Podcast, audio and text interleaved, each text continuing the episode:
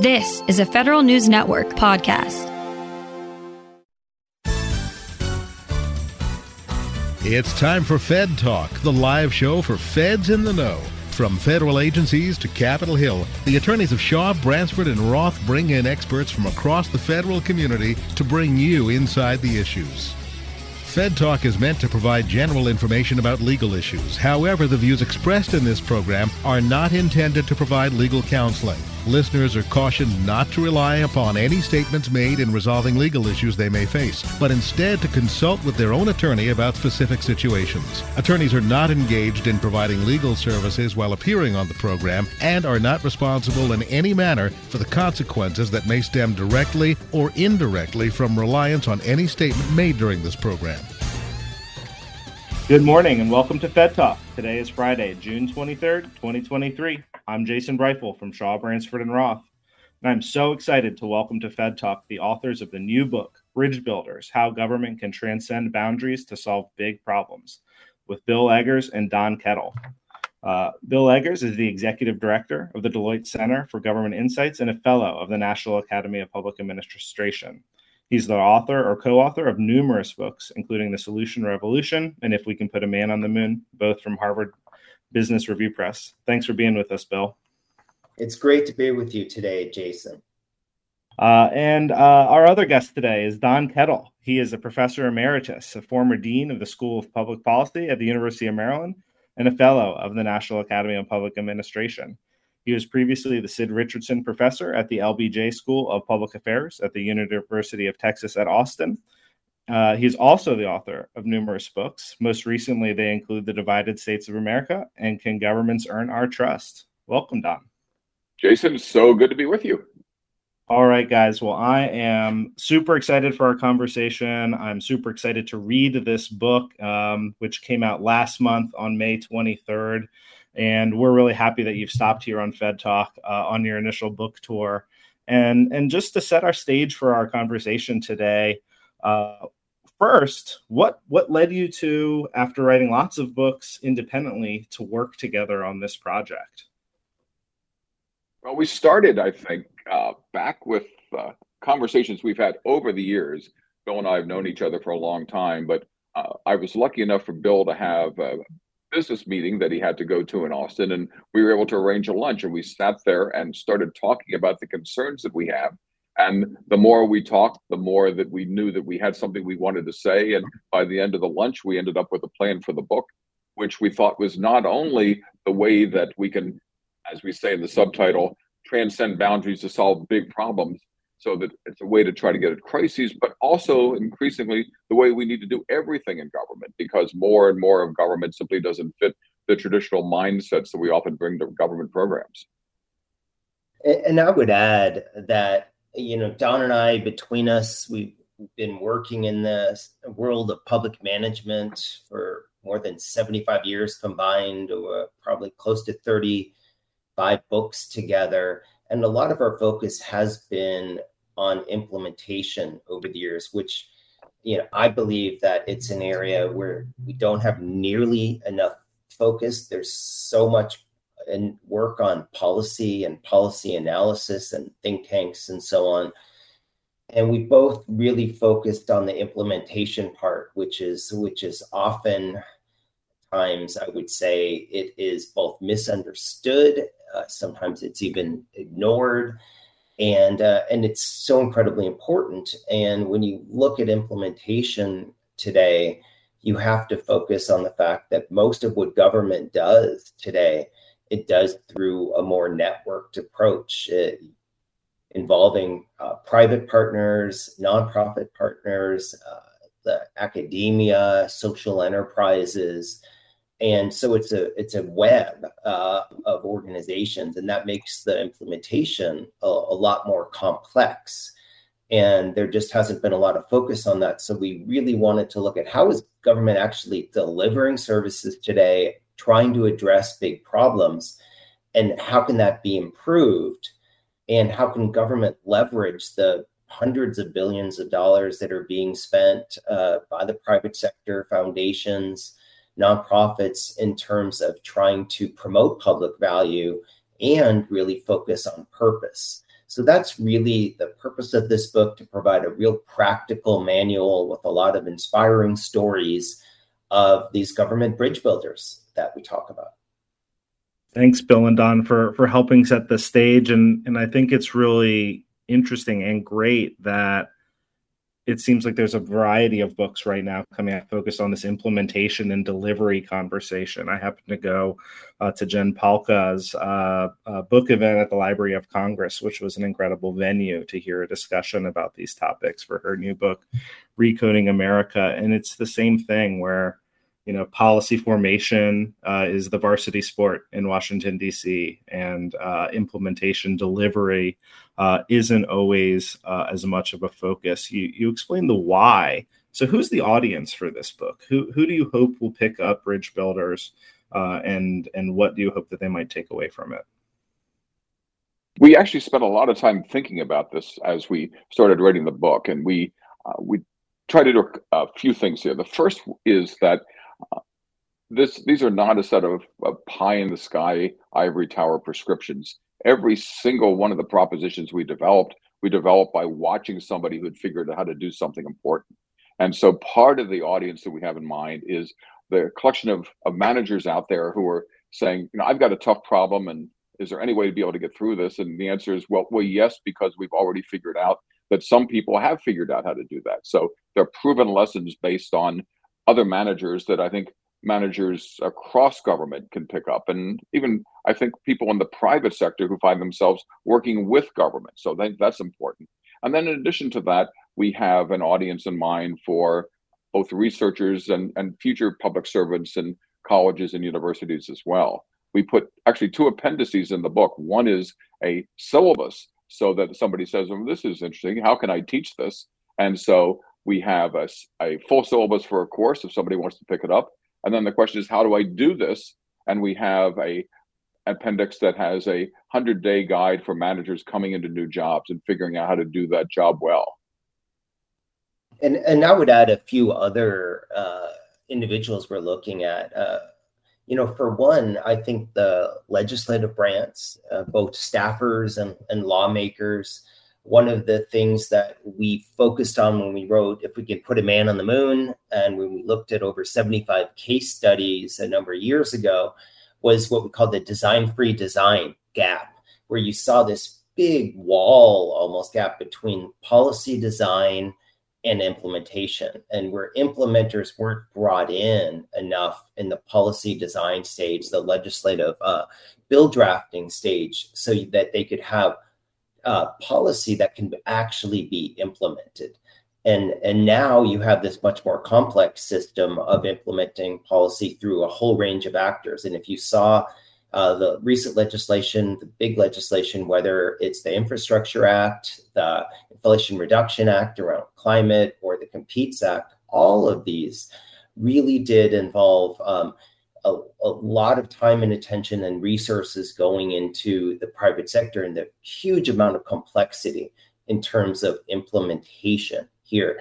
So that's another audience. And I would I, I also think that uh, the private sector is a big audience, both people who work with contractors and consulting firms and others who are working with governments, but also a, a, lot of the people in organizations who are working on social impact, who are part of the purpose offices or citizen um, corporate citizenship offices, who are really trying to make a big impact on the world. And uh, this helps them to understand how to work with government to achieve the sort of impact that they're trying to create. Awesome. Awesome. Thanks so much, uh, Bill and Don. We have to pause here for our first break, uh, talking about Bridge Builders, the new book from Bill Eggers and Don Kettl. Uh, we'll be back after a word from our sponsors. You're listening to Federal News Network. Looking for more ways to stay informed on federal news? Every Tuesday, the Fed Manager newsletter delivers completely free, straightforward news to the federal community. The Fed Manager newsletter features top news stories affecting the federal workforce, legislative updates impacting pay and benefits, understandable summaries of court decisions written by leading federal employment attorneys, and columns from across the federal community. Subscribe today at fedmanager.com. Brought to you by the law firm of Shaw, Bransford, and Roth, serving the federal community for 40 years. Welcome back to Fed Talk on Federal News Network. We're continuing our conversation about the new book, uh, Bridge Builders How Government Can Transcend Boundaries to Solve Big Problems. And as we continue on this discussion, uh, Don, I wanted to, to have you explain this concept of, of the vending machine government model. And what is that? Uh, how's that going for us? Uh, and, and we'll see why that's important as we continue through our conversation this morning. Yeah, Jason, I, I think it's it's not going real well. And the problem is this uh, we, we tend to approach the process of government implementation as if it were a vending machine. I mean, and that's been the case, the model that we've had in our head for a long time. And it's still the model that I think dominates. And the idea is well, when we want to do something, we put money in the top and we push the button of the program that we want and we wait for the programs to come out and uh, turns out that sometimes that doesn't work real well and so when the problems emerge and when we figure out we've got to make changes then the instinct is to crawl inside the vending machine and try to tinker with it but it's essentially a top down model which doesn't work anymore because as bill said earlier more and more and more of government in fact operates in a much more horizontal way so the the vertical vending machine mindset doesn't work at all for programs that in fact operate in this horizontal fashion. And as we started looking around, we asked ourselves, can you think of any government problem, any social problem that matters that any one organization can control?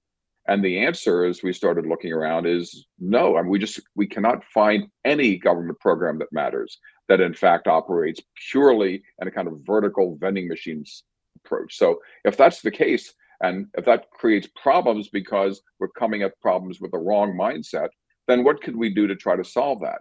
And the answer we discovered as we started talking to people and looking at cases is that not only is government implementation increasingly horizontal, but it involves lots of different actors. In fact, it's much more like a symphony orchestra than it is a vending machine.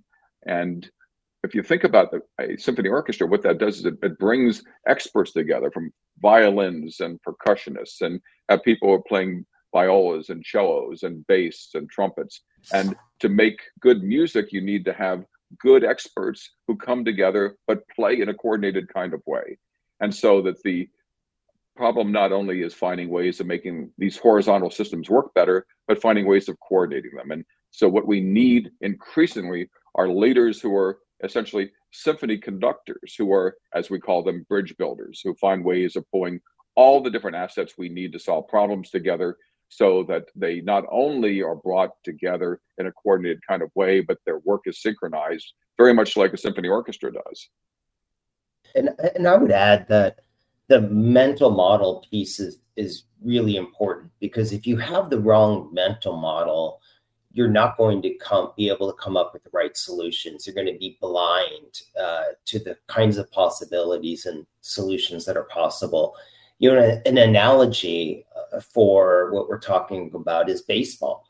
Um, looking for decades, baseball scouts would rely on the instincts and experience to and their experience to evaluate players and make decisions.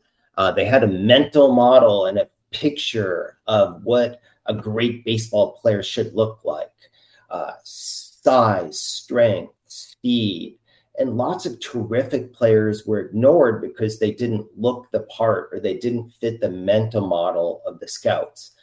Then Billy Beane of Oakland A's came along with his data driven approach, immortalized in Moneyball, which held that statistical analysis could provide a much more objective and accurate understanding of a player's value and looking at a different set of statistics that they had looked at before.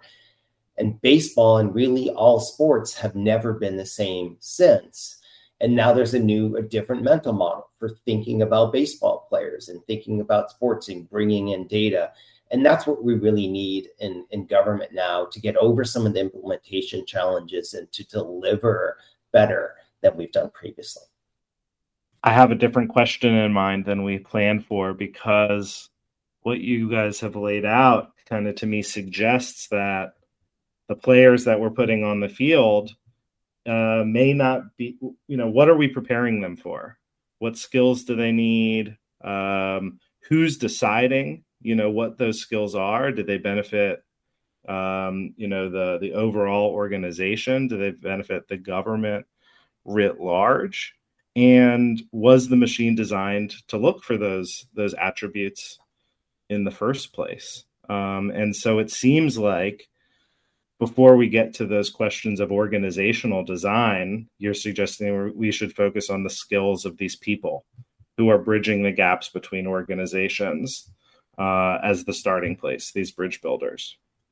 Uh, Jason, that, that's a brilliant question, I think. And it's so important here. Uh, so, w- if you think about what are some of the characteristics, what are some of the skills that are needed, bridge builders see beyond organizational boundaries. They break down silos to improve outcomes. They can forge unity from diversity. They they understand the different sectors well enough to seek mutual advantage. Uh, and in fact, in the HBR article a number of years ago, they called these tri-sector athletes, people who have been in the private sector, nonprofit sector, maybe foundations and public sector, who are able to bridge those boundaries really well between sectors because they understand them and they're able to align incentives to achieve shared goals. And you know, we think it's probably the most essential skill set for leaders and managers at all levels of government today. And there are some agencies that we can learn from. We call them catalyst by design agencies, where they recruit individuals and train them and their performance evaluations are based on their skills in this area and they have specialized uh, specialized jobs that look at things like market sensing and different technologies. And those are agencies like DARPA, like NASA, um, and some local agencies where they really, really focus on this bridge building element. And it becomes part of the organizational culture. And it's a big part of who they recruit. If you become a DARPA program manager, which I think is one of the best jobs you could have in all of government, you really need to have that understand because you're going to be working with technology companies, you're going to be working with academia, you're going to be working with uh, research organizations in government. And so that ability to go across these different organizations to find these like breakthrough innovations is really key. So they focus on that.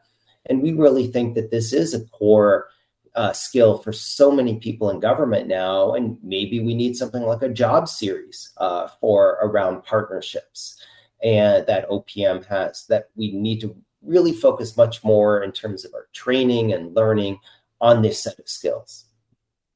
And let me give uh, another example. This one at the at the local level. Uh, one of the things that is a stunning case is that in Houston, they succeeded in reducing homelessness by 63% over the course of about five years. As we talk about trying to find ways and strategies of solving this problem across the country, 63%. How did they do this? And the answer is that they put together a coalition. It's actually the Houston Coalition for the Homeless. And it has, believe it or not, uh, more than 100 different organizations that are involved. And going back to the metaphor of the symphony orchestra, the we looked around. The typical symphony orchestra has 70 to 100 players. Here's a, a symphony far more complex than anything that anybody would dare put on stage. But in fact, what they did was to tie all these organizations together by identifying which assets they brought to the problem, how to try to match the people experiencing homelessness to the problems that they needed to have solved and the people who could solve them, and then working all this together with a symphony conductor the bridge builder who succeeded in weaving all these all these different units together and doing what we also talk about in the book which is the importance of using data as the connecting language.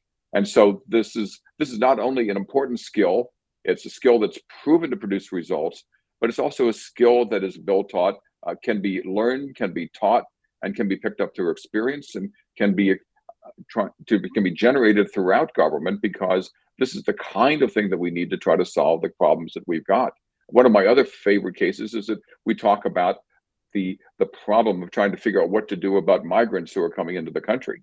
What happens when they get three blocks past the border and then need food and shelter and efforts to try to navigate the paperwork and all the other issues that come along with that? And it turns out that that's a system that there's a federal agency in charge of, uh, of refugee resettlement that's got 150 employees trying to deal with a problem that has uh, people numbering in the tens of thousands. So, how can this possibly work? And the answer is that it's through a, a combination of nonprofit organizations, faith based organizations, some for profit organizations as well, all which are woven together to try to solve these problems. I'm torn on, you know, is it the people that you're looking for that are unique? Is it the skills? Is it the mindset? Is it the context around a problem? because it seems like you almost need some magical combination like you found in whoever spearheaded i imagine the the, the effort that you shared in houston and and so kind of i'm thinking or i'm wondering what is the most challenging principle of bridge building to put into practice and and how have you seen effective leaders kind of overcome those challenges the biggest problem i think is that people too often come at complex problems with this vending machine mindset, with a kind of vertical approach that I'm I'm the agency, I'm in charge, out of my way, or uh, here's what I'm going to do, or I create silos that at least I I stay in my lane, manage my part of the problem, but don't allow this network to try to come together. And that's the the core problem in all this. Uh, one of the things that we have in so many cases is a tremendous amount of technical expertise. But the problem, more often than not, is weaving them all together to be able to make all this work.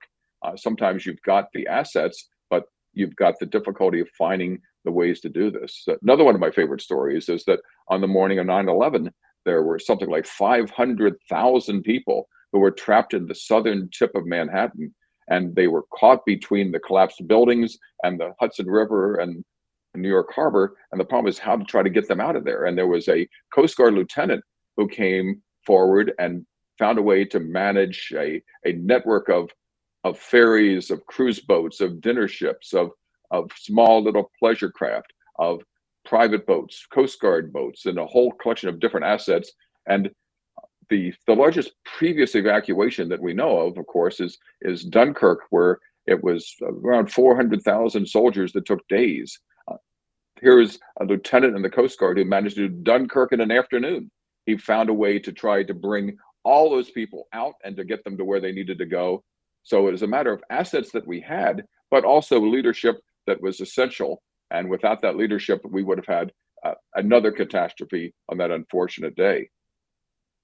And uh, I would just add, uh, Jason, one of the things we hear in a lot of our talks and uh, in the many many interviews we did around uh, obstacles is around uh, legislative obstacles in terms of siloed budgets, uh, regulatory constraints on fund transferability, limited flexibility in the funding, and kind of a lack of incentives to collaborate, uh, Uh, which can narrow people's efforts. And so we really looked at what are some ways of addressing those issues. And what we've seen around the globe, we've seen more issue focused funding initiatives that multiple agencies can draw on to tackle wicked problems. We've seen the emergence of new governance models to oversee shared funding programs. Uh, we've seen interagency funding mechanisms uh, to address common challenges across agencies, uh, like the cap goals at the federal level and greater funding authority delegated to local and regional governments. Uh, for the US federal government, uh, I think a great example is the Technology Modernization Fund that was established in 2017, which supports federal projects to modernize technology and make them more equitable, secure, and user centric. It, it's invested over $500 million in 33 projects across 18 federal agencies. And they've, they've had a big impact in terms of improving data protection, strengthening cyber security across silos. And the 2021 American Rescue Plan gave that an additional $1 billion. Uh, and they're funding things like life events approaches, which go across agencies and across levels of government. And when you when you look at a lot of the major priorities of the Biden administration, they're whole of government approaches, whether it's around climate change or equity. And we need more funding mechanisms and governance mechanisms for these cross agency, cross sector sort of approaches to help overcome that, which is one of, I think, the biggest obstacles to this. Yeah, no, I think that that's a really important point, particularly if you think about kind of the disconnect uh, between the incentives at the organizational level, say you're an agency, versus what the president's asking you, versus say you're a career executive who has a program you're responsible for. You know, you can't be responsible for everything. We've got to figure out how to tie these things together to focus on those outcomes and delivery, as we've discussed. We've got to pause here for our second break, um, and we'll return to our discussion with Bill Eggers and Don Kettl after a word from our sponsors. You're listening to Fed Talk on Federal News Network. Looking for more ways to stay informed on federal news? Every Tuesday, the Fed Manager newsletter delivers completely free, straightforward news to the federal community. The Fed Manager newsletter features top news stories affecting the federal workforce, legislative updates impacting pay and benefits, understandable summaries of court decisions written by leading federal employment attorneys, and columns from across the federal community. Subscribe today at fedmanager.com. Brought to you by the law firm of Shaw, Bransford, and Roth, serving the federal community for 40 years. Shaw, Bransford, and Roth. One team working all three branches judicial, legislative, executive. Judicial. SB&R employment attorneys offer specialized legal representation for federal managers. Legislative. Lobbyists in government and public affairs advocating for corporate clients. Executive. Produces two free weekly newsletters Fed Manager and Fed Agent. Shaw, Bransford, and Roth is your one destination for all three branches of government. Online at shawbransford.com. SB&R, client focused, results driven. Welcome back. You're listening to Fed Talk on Federal News Network. I'm here with Bill Eggers and Don Kettl, authors of the new book, Bridge Builders How Government Can Transcend Boundaries to Solve Big Problems. We're entering the second half of our, our discussion. And I, I wanted to just pick back up right where we left off um, and to ask you guys about silos. Um, the book discusses breaking down silos in government between the sectors. Can you share with us some of the strategies that you've seen for doing this? Uh, Bill, maybe we'll start with you. Sure, I'll I'll go through maybe two or three, and then let Don come in. The the, the first one is we discussed a little bit, but it's so important. You, we have to tackle the funding silos.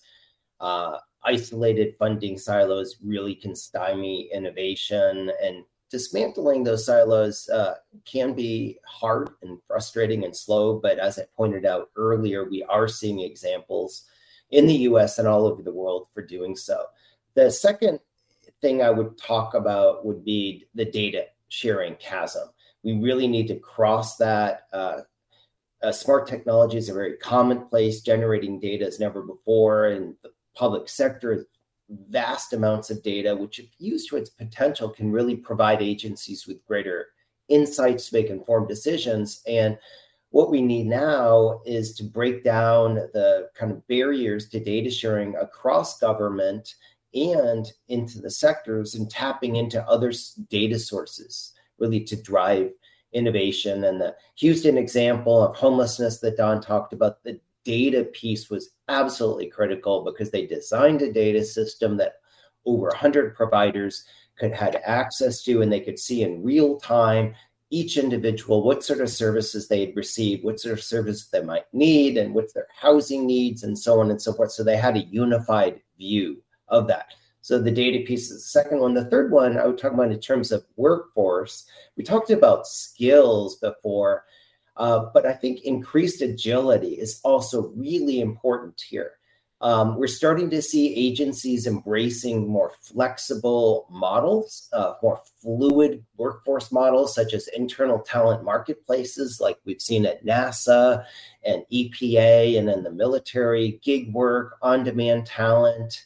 Uh, we're seeing leaders starting to replace traditional public talent models, which include all these detailed job descriptions and positional requirements, and moving towards skills based approaches at the state level. We're even seeing a variety of states now have eliminated the requirement that you need a college degree to actually work in government. And I think we're going to need to embrace talent management practices to support more of this hybrid work at the same time, but also to really uh, encourage that if people want to move across sectors, having secondments, spending some time in government. We've seen with 18F and US Digital Services a lot of success with people doing tours of duty in government.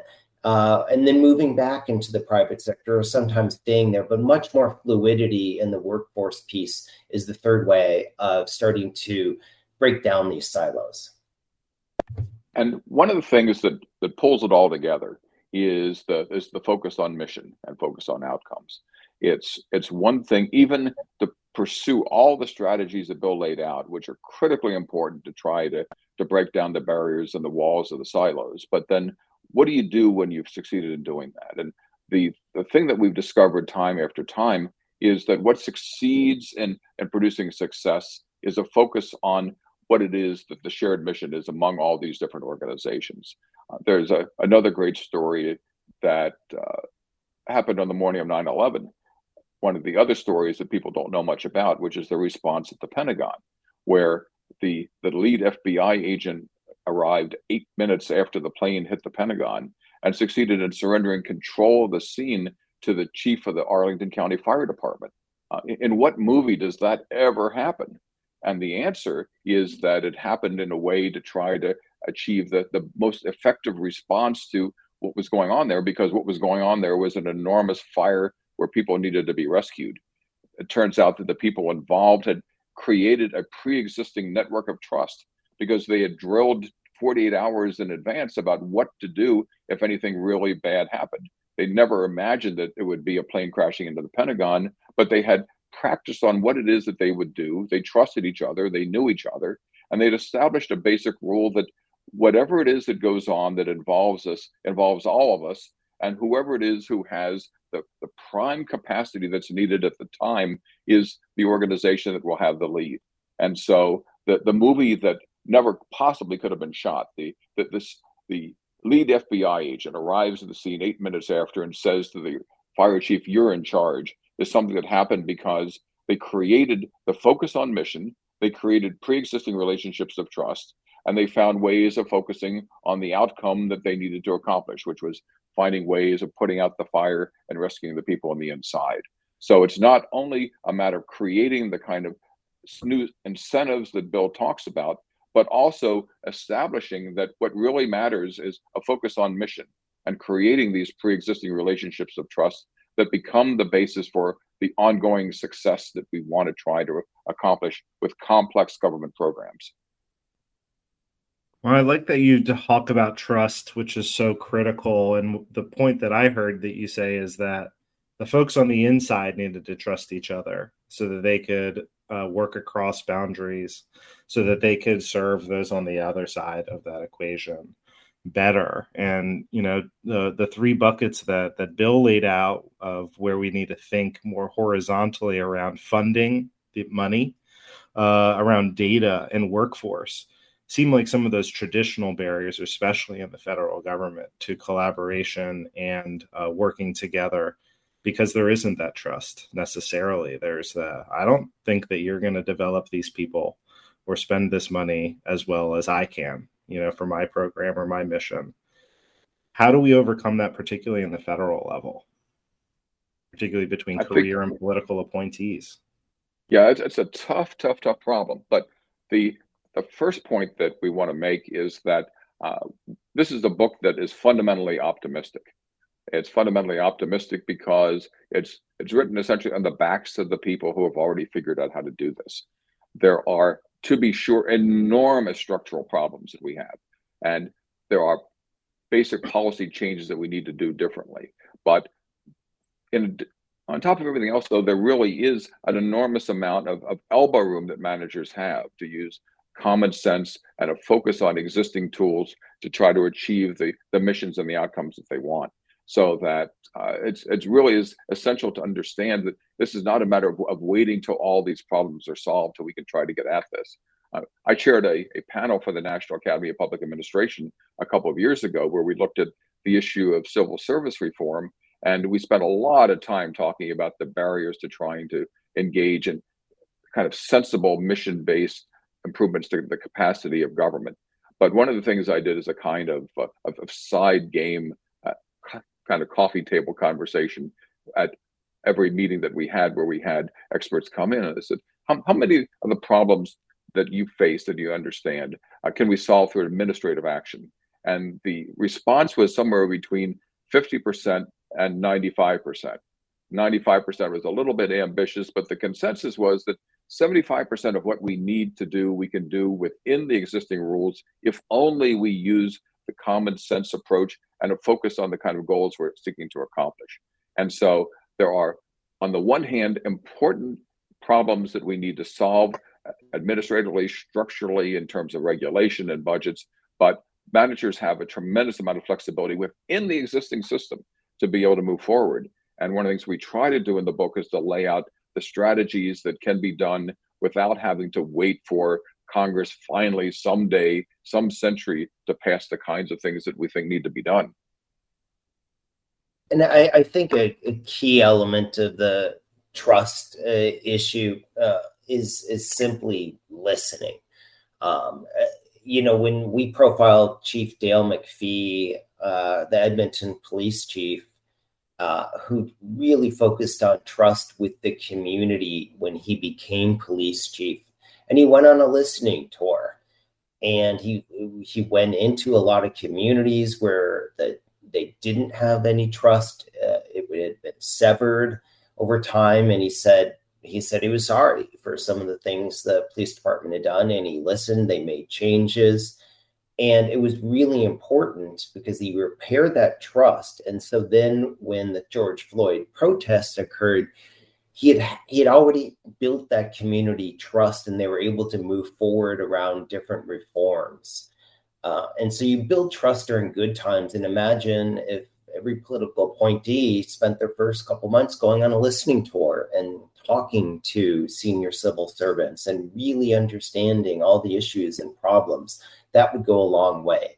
I also think you want to identify what are some of the pain points and really understand the different perspectives of stakeholders. So when uh, the Department of Veteran Affairs, when they reimagine the veterans experience, uh, they really wanted to understand what really mattered to veterans, what was working, what wasn't working. They engaged them in conversations about how the experience could be improved and they were able to build so much more trust than they had previously and measure it. Uh, they had a really, really sophisticated measurement system to look at trust over time, and they did it from a longitudinal stand, standing over the course of a number of years. And lastly, I would say it's important to build bridges with diverse groups of stakeholders. Uh, uh, for the 2020 census, which we profile in the book, they tapped into a huge ecosystem of tribal, state, and local governments, as well as more than 400,000 national and grassroots partners who could advocate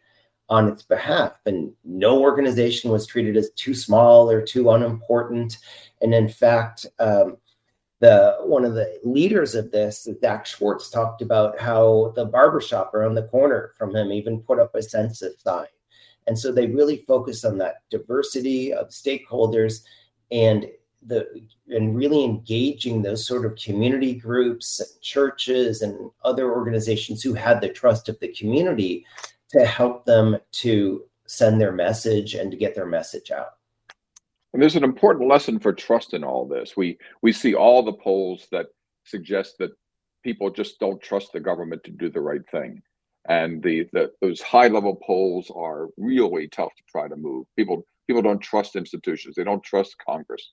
But on the other hand, as we've discovered, the that's at the wholesale level that it's very difficult to move those issues of trust. At the retail level, by doing the kinds of things that Bill laid out, that's possible for government managers to build trust with the community and to try to provide assurance that the problems that they have will be solved.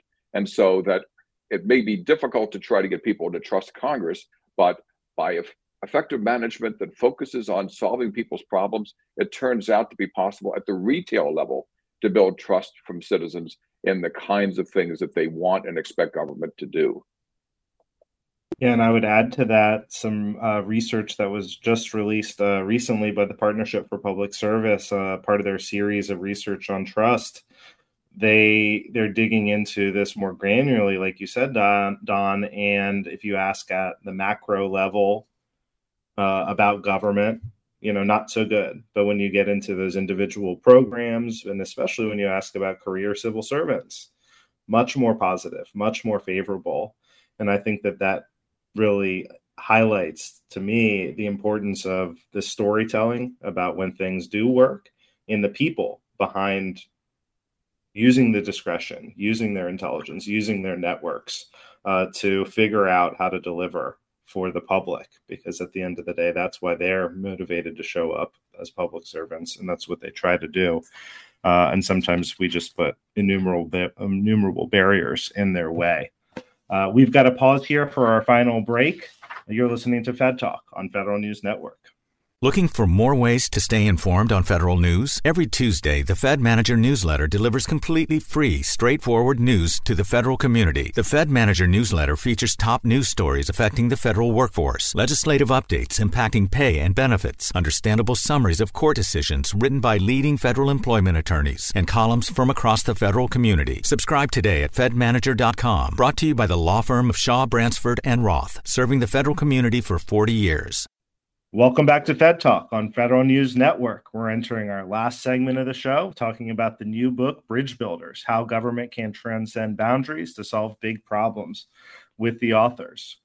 Um, and I wanted to just bring us right back in and, and Bill, ask you a question about some recent research that Deloitte and the Senior Executives Association published that looked specifically at the, the skills and the competencies of public sector leaders to do just these things that, that we've been talking about here today, uh, collaborating and bridge building. Can you tell us a little bit more about the findings there?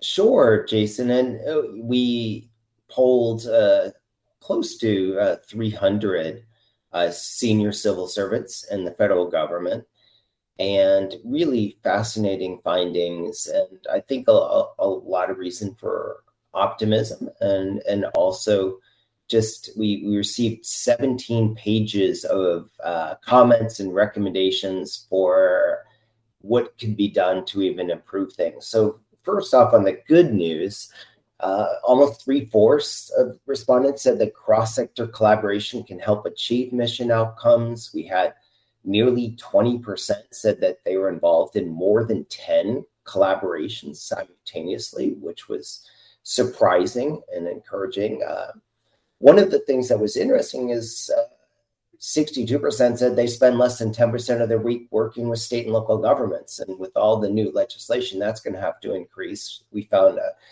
much higher percentage said that they work with the private sector. Um, the one of the major obstacles, challenges that they've noted was was 60% said it was challenging or highly challenging to hold partners accountable for outcomes. And the accountability piece is a very difficult one when you have dozens or more of players involved in trying to create an outcome. And we really do need to move towards more of a horizontal accountability systems as opposed to the vertical ones that we have today. Um, the other thing that we found at the in the survey was only only 30% about one third or so considered themselves at the leading stage of maturity in managing these different areas of cross sector collaboration. So there's still a long ways to go there. But uh, the, the, good news part is that uh, the overwhelming majority said that leadership support and autonomy are also very key areas for enhancing cross sector collaboration. Tell them what needs to be achieved, and then we can uh, we can achieve this. And I, I, we mentioned NASA and DARPA, and they both do such a good job of that and really letting individuals all the way throughout the organization create these collaborations. And in terms of the key skills that they identified, the top three were thinking strategically, uh, developing trustworthy relationships, and creating a culture of collaboration. And the, the culture piece came up time and time again. We talk a lot about that in the book. How do you create that sort of culture? But they also identified a shared culture as the number one ranking uh, element for accountability uh, when we asked what type of accountability mechanisms are most uh, helpful, they said culture, performance based agreements, customer focused, and interestingly, uh, some of the more formal mechanisms, whether it's kind of uh, uh, supervisory oversight, uh, long term evaluation, congressional oversight, uh, short term performance management systems ranked a lot lower. So it was these elements of create the right incentives for us to do this, embed it into our performance agreements, make sure we have a customer user based focus, and let's create a shared culture around collaboration. Those tended to be the, the key things that we heard from senior civil servants. Thanks so much, Bill, for sharing some of those super interesting kind of findings and takeaways from uh, the role of cross sector collaboration in federal agencies uh, from Deloitte and the Senior Executives Association. And it's it's funny as I heard you talking about those, I was struck by our conversation about the uh, the the the vending machine government and what kind of pickle are we putting people into by asking them to do one thing but uh, telling them to do another um, within within this system. And uh, i know that your book contains a, uh, a, a recommendation or a blueprint for a, a 100 day bridge building plan for executives. It seems like it's kind of an antidote or uh, some strategies to help folks work through this and i'm hoping you could you could share some details about that don Sure. And one of the things that we we lay out here is uh, congratulations, you've got a new job. Now what do you do? And the the usual piece is coming in and uh, laying out a whole bunch of new policies and trying to find ways of shaking up the bureaucracy that you're in the process of trying to lead. But it turns out that's usually the, the worst thing to do at the beginning. And we lay out a, a dozen principles that we think new executives in, a, in the first 100 days ought to do, beginning with the first just just deciding on maybe the five most important things you want to try to accomplish. Don't boil the ocean, figure out what it is you need to do strategically, but then also recognize that you're going to be catching up with a moving train because the, the agency is already moving ahead. You need to figure out what kind of success that you want to have and what success would look like. But but most importantly, understand that you can accomplish a lot, but not on your own. It means going out, surveying the people that you're going to need to work with, and then creating incentives and establishing partnerships with those folks. And and then not only building the partnerships but creating a data system that creates a, a language that connects all the pieces together. And so what we have here is a is a 12 point plan where we've discovered on the basis of what successful executives have done that new executives can accomplish as they step in. And as bill points out we have a problem and and on both fronts. We have a problem sometimes with uh, with people coming into Republican administrations from the private sector who don't understand the complex government system that they're walking into. We have people on the Democratic side who often come in either as attorneys or as policy experts who focus much more on either process or on big policy ideas. And both of them, by that approach, tend to have the wrong mental model coming in to try to achieve the results that they want. So what we want to try to do is to lay out this game plan that we think will be much more effective. And we know that it's going to be more effective because it's what it is that we've seen successful executives actually accomplish. It's so interesting that in neither of these models do uh, political leaders come in focusing on culture, uh, even though we know that that culture eats policy uh, as yep. as uh, as Jen Pahlka discussed in her new book, and and I think those who've been around this space for long enough uh, come to learn uh, we can be our own worst enemies if, if if we don't address these incentives and these system issues. Yeah, uh, one of the things that, that we've found is that, that organizations can create the culture to support what we're talking about. The the effort that uh, that Lieutenant Mike Day did in, in New York with Dunkirk in an afternoon didn't just spring out of his own head. It came out of the culture that the Coast Guard had established, going back to the Exxon Valdez spill in Alaska, where they created a, a, new strategy for trying to attack problems that then became the basis for what is they learned to try to respond on 9-11 that then became the foundation for what admiral thad allen did in new orleans and then that became in turn a learning objective that allowed them to try to respond to the explosion of the drilling platform in the Gulf. And it continues the way in which the, the Coast Guard operates. They've created a culture that focuses on not only uh, just trying to find ways of, of, of driving their boats around, but understanding what they're trying to accomplish, understand that they can't do it alone, that they need to try to build partnerships, and they do that by focusing on mission. And there are stories that just are are flooding out of the sides that focus on on how it is that an organization can create this culture and create a culture that changes over time that continues to sharpen and refine its efforts to try to be able to do this and it's it's happened through uh, all of what it is that uh, that the Coast Guard has done over the years. And I, a small footnote on this: uh, Lieutenant Day is now Admiral Day, and he's in charge of the Coast Guard's efforts in the uh, in the whole Pacific Ocean. And so, what this really says is that uh, this is maybe for some organizations a, a frightening kind of approach to use, but some organizations have found ways of creating internal incentives to reward the people who do this. And here we have a, a person who has gone from a lieutenant to an admiral and is in the process of spreading that culture more broadly throughout the Coast Guard. I love that story, Don, and it. I think that Coast Guard example really exemplifies kind of a dichotomy uh, and a central theme of the book where no single organization can manage and control the biggest challenges or the unexpected challenges that they might need to uh, face, but that a blended government is an ideal vehicle for for deliver, delivering and developing public value. And so, you gave an example in a specific organization how they've have they focused on this and how it's affected their mission.